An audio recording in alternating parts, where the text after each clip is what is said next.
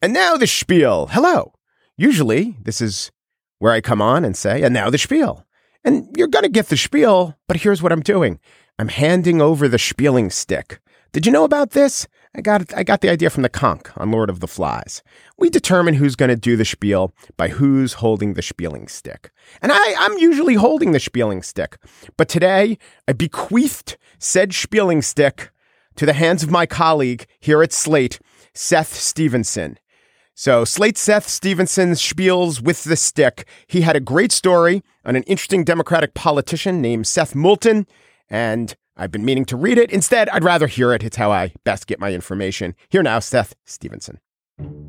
So, a while back, some editors at Slate suggested that a good profile subject for a Slate story might be Congressman Seth Moulton, who is a sophomore Democrat from Massachusetts. And I was picked as the writer, I think in part because I'm about Seth Moulton's age, and I grew up in Massachusetts not too far from where he did, and I even share a first name with him, so I guess I might have some special Seth related insight into him. um, I want to, uh, as someone who got married three months ago, I want to congratulate you on your engagement. What you should be doing is giving me some advice. You got any advice? I'm three only months three in. months in. And I realized pretty quickly that, in fact, despite our superficially similar backgrounds, we had led very different lives. Because straight out of college, after graduating undergrad from Harvard as a physics major, Seth Moulton decided to join the Marines. This was summer 2001, and it was a few months before 9 11. How did you expect your military career to go? What were you foreseeing? I expected I would do exactly three and a half years, and the most excitement I might ever get was a peacekeeping mission in the Balkans. And I also thought that I would check that box and never have to serve again. He got a lot more than he bargained for when he joined. He ended up doing four tours of duty in Iraq. He went back even though he didn't have to. And eventually he spoke out about his opposition to the war. He did a lot of media appearances that gained him a national profile. During one of his tours, he did a show on local Iraqi TV with an interpreter named Mohammed. It was called Moulton and Mohammed. And Moulton became so close with Mohammed, the interpreter, that Mohammed later went to stay with Moulton's family in Massachusetts while Mohammed was seeking asylum. Um, but perhaps the most amazing thing about Moulton's military service is that he was awarded a Bronze Star for fearlessly facing enemy fire in Najaf, which is a major award for valor. And then he basically didn't tell anyone about it, not even his parents, for years. When he eventually ran for Congress in 2014, the Boston Globe dug into his military records, and presumably they were looking for some dirt. But what they turned up was that Moulton had been given that Bronze Star, and in fact, another medal for valor. And he hadn't bothered to mention that at all during the campaign because he felt it wasn't appropriate for a Marine to go around telling war stories.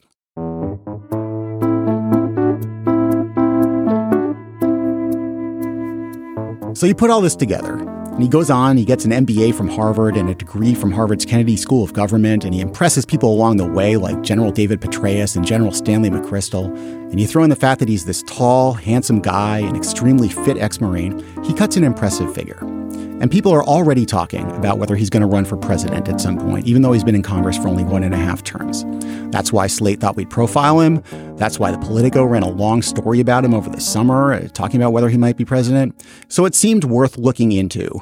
Is this guy, this handsome, decorated combat veteran, he calls himself a progressive Democrat, He's already an incumbent congressman at the age of 38. Is this guy the savior of the Democratic Party? Is he going to be a huge star? Is he going to be a senator? Will someone make him their Veep nominee in 2020? Will he run for president and try to beat Donald Trump, the draft dodger, who seems like the diametric opposite of Seth Moulton in every possible way? So I went to see Congressman Moulton out in Iowa when he gave a speech at the Polk County Steak Fry in Des Moines. Thank you, Polk County Democrats. How are we feeling today? This is a, an event that used to be hosted by the Iowa Senator Tom Harkin, and it's been viewed as a place to kind of launch a national political career. And Seth Moulton opened his speech by saying, Now, a lot of you must be asking, what is a sophomore congressman from Massachusetts doing speaking here in Iowa? And yes, indeed, Congressman, people were sort of wondering that because everybody kind of knows when an out of state politician with big ambitions goes to Iowa to give a speech, he's putting himself out there for some kind of consideration. There he was on stage in Des Moines in front of this monstrously large American flag. C SPAN is broadcasting the speech. The Washington Post has sent two reporters to cover this event. So I was there too, in Iowa, to size Seth Moulton up. And in the course of watching that speech and in interviewing him one on one on a couple of occasions, I started to develop some impressions of Seth Moulton, the politician. Not Seth Moulton, the military man, or Seth Moulton, the triple Harvard degree guy. Seth Moulton, the politician. One thing I decided about him as a politician is he does not yet seem to have the common touch. Maybe it's his military background, maybe it's his New England upbringing, but he's just a little bit flinty among the people.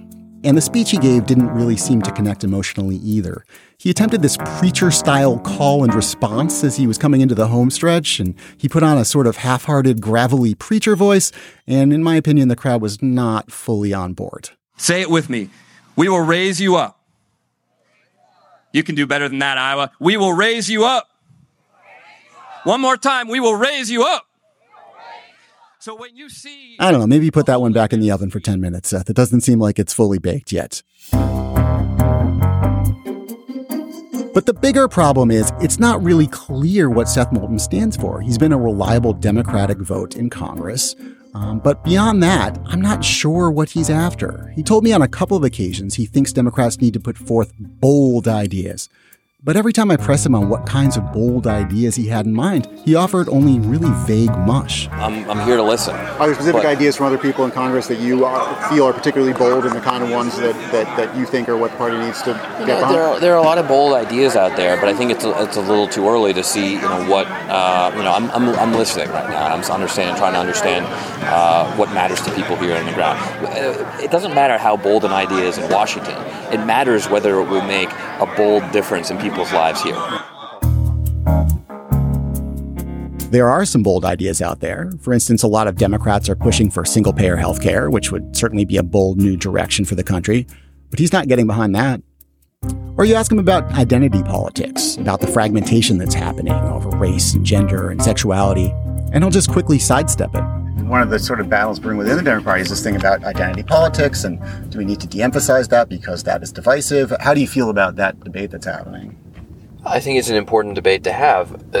Some of the issues associated with identity politics are critical moral issues, um, but we've got to show America that that we don't have a plan just on on on these so-called identity politics issues, but that we can be we have a plan for the economy, that uh, we know how to provide for a strong national defense. Uh, we've got to lead on those issues as well. His speech in Iowa didn't spend any time addressing things like police brutality or criminal justice reform, and I suspect he'd prefer not to talk about things like that at all. He'd like to stay in this vague larval stage where he leans really heavily on his biography as a military hero, but just talks in broad, uplifting terms about how he's going to make things better without any real specifics. Which is fine. At the same time, it seems clear that this is a guy with a ton of ambition, in a hurry to get somewhere as a politician, and it'd be nice if we were clear what he stands for. The thing he's got more attention for than anything else so far is his open willingness to hate on his own party. For instance, he wants Nancy Pelosi to step down. And when I asked him why, he had two reasons for that, and neither one had anything to do with policy positions. The first was that Nancy Pelosi has been effectively demonized by Republicans so that her approval rating is very low, and Republicans can use her in ads against Democrats who are running for office, so that makes her a liability. And his second problem with her is that he feels she keeps young and talented members of her caucus down and holds them back. And of course, implied in that is that one of these young, talented members of the caucus is Seth Moulton, which is sort of the crux of the question with Seth Moulton. So, this is a guy who's done ridiculously courageous, selfless things in his life and his military service, but he's also a guy whose political ambitions are just really obvious and seem to grate the wrong way on some people. A guy who's barely in Congress with no political experience beforehand, and he's already taking aggressive public shots at Nancy Pelosi, who, whatever you think of her, has been around Congress for a while and is a competent older woman facing off against a brash, inexperienced young guy. Guy, at age 38, has already written one of these myth making autobiographical memoirs about himself. It's titled Called to Serve, and it's got a picture of him on the cover in his military camo and wraparound sunglasses. It's coming out soon. This is a guy who goes to lunch with a Politico reporter and orders a glass of milk with lunch and declares, I love milk, which is kind of wholesome, but also performatively wholesome. Here's a 38 year old guy who's in front of a reporter and says, I love milk. Couple weeks before his Iowa speech, I went to spend some time with Moulton in Massachusetts, and his comms team had set up this day where he was going to give an award for service to someone in his district who'd done a noble, public spirited deed. And then I followed Moulton around as he did photo ops with people picking up litter. And it was a little frustrating to me, because the idea was for me to spend time with this guy and get to see how he ticks, and here was this carefully staged tour. It was all about service. Service is great. We should all give back. But it's also this incredibly anodyne thing to wrap yourself in as a politician and to stand above the fray because who can question the wonderfulness of service? And I feel like that is kind of Seth Moulton in, in a nutshell. That's his approach. Even when I tried to dig in on service and asked if he thought we should have mandatory national service, which is another bold idea that's kicked around for a while in the Democratic Party, he wouldn't even get behind that. At the same time, I started to feel some sympathy for this guy. Because he's done these amazing things in his life. He's smart, he's ambitious, He's done this heroic military service, and he's got some wuss, me, questioning his motives, which is absurd. But all that stuff, what it adds up to is a political candidate with a resume perfectly crafted for a different age. Here's the handsome, polished, centrist white guy, the ex Marine. He's kind of an updated John Kerry in a way. And it's not clear that's at all what the Democratic primary voter is looking for in the age of Bernie Sanders. Another polished, very politically cautious white guy with a Harvard degree and a nice side part. And if somehow he did get into a general election, would he really be the guy who could reach the heartland, white working class voter that he seems to be targeting in Iowa, the person he wants to swing back from Donald Trump? Because here's a coastal elite guy, the cream of the coastal elite, prep school, three Harvard degrees, confident, technocratic fellow, thinks he should be in charge. And based on 2016, it's just not clear swing voters are looking for that either. So maybe Seth Moulton will get better at giving speeches and better at baby kissing and glad handing. And maybe he'll be exactly what people are looking for by the time it's his turn at bat. But for now, Seth Moulton occupies this uncomfortable space in American politics. And I'll be very curious to see where it takes him.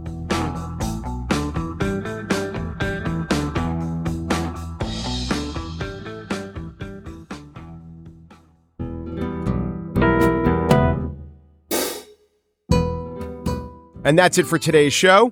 Gist producer Dan Schrader believes millennials are the new breakout session. Gist producer Mary Wilson was named to the 40 with a body temperature in Celsius under 40 list. Steve Lickteig is executive producer of Slate Podcasts. He doesn't paywall his insights behind the self actualization paradigm. The Gist, formerly dominant in the podcast space, now undertaking a pivot to reggaeton. Umpru depru duperu, and thanks for listening.